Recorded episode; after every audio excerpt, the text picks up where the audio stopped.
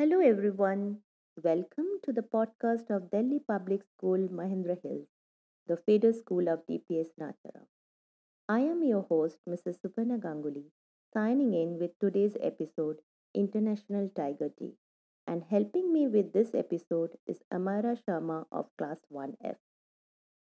There are a number of different issues that tigers all around the world are facing.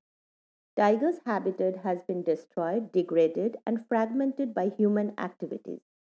The clearing of forests for agriculture and timber, and building of road networks and other developmental activities are causing a serious threat to tiger habitat. The biggest threat tigers face include poaching. Demand for tiger bone, skin, and other body parts is leading to poaching and trafficking. Now, this is having a great impact on the subpopulation of tigers, which is leading to localized extinction. It came as a shocking news that 97% of all wild tigers all over the world have disappeared in the last century. In 2010, the world took action to bring tigers back from the brink of extinction. All the 13 countries with tiger populations at the time made a commitment to double wild tigers by 2022. So, we have the good news that a lot of animal welfare organizations have come forward to join hands in raising funds to reach this goal.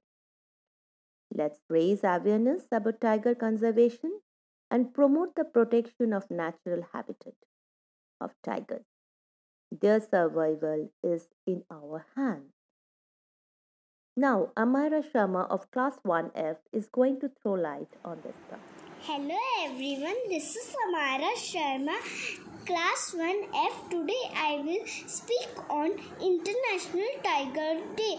July 29 is observed as International Tiger Day to create awareness on Tiger Reservation. The theme is to bring back tigers to the world in great numbers. It's not whether animals will survive, it should be man's will to save them.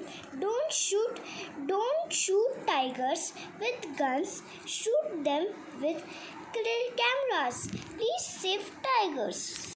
बाघ जंगल की जान है और भारत की शान है आओ सब मिलकर बदलाव लाए हर एक बाग के प्राण बचाए। Thank you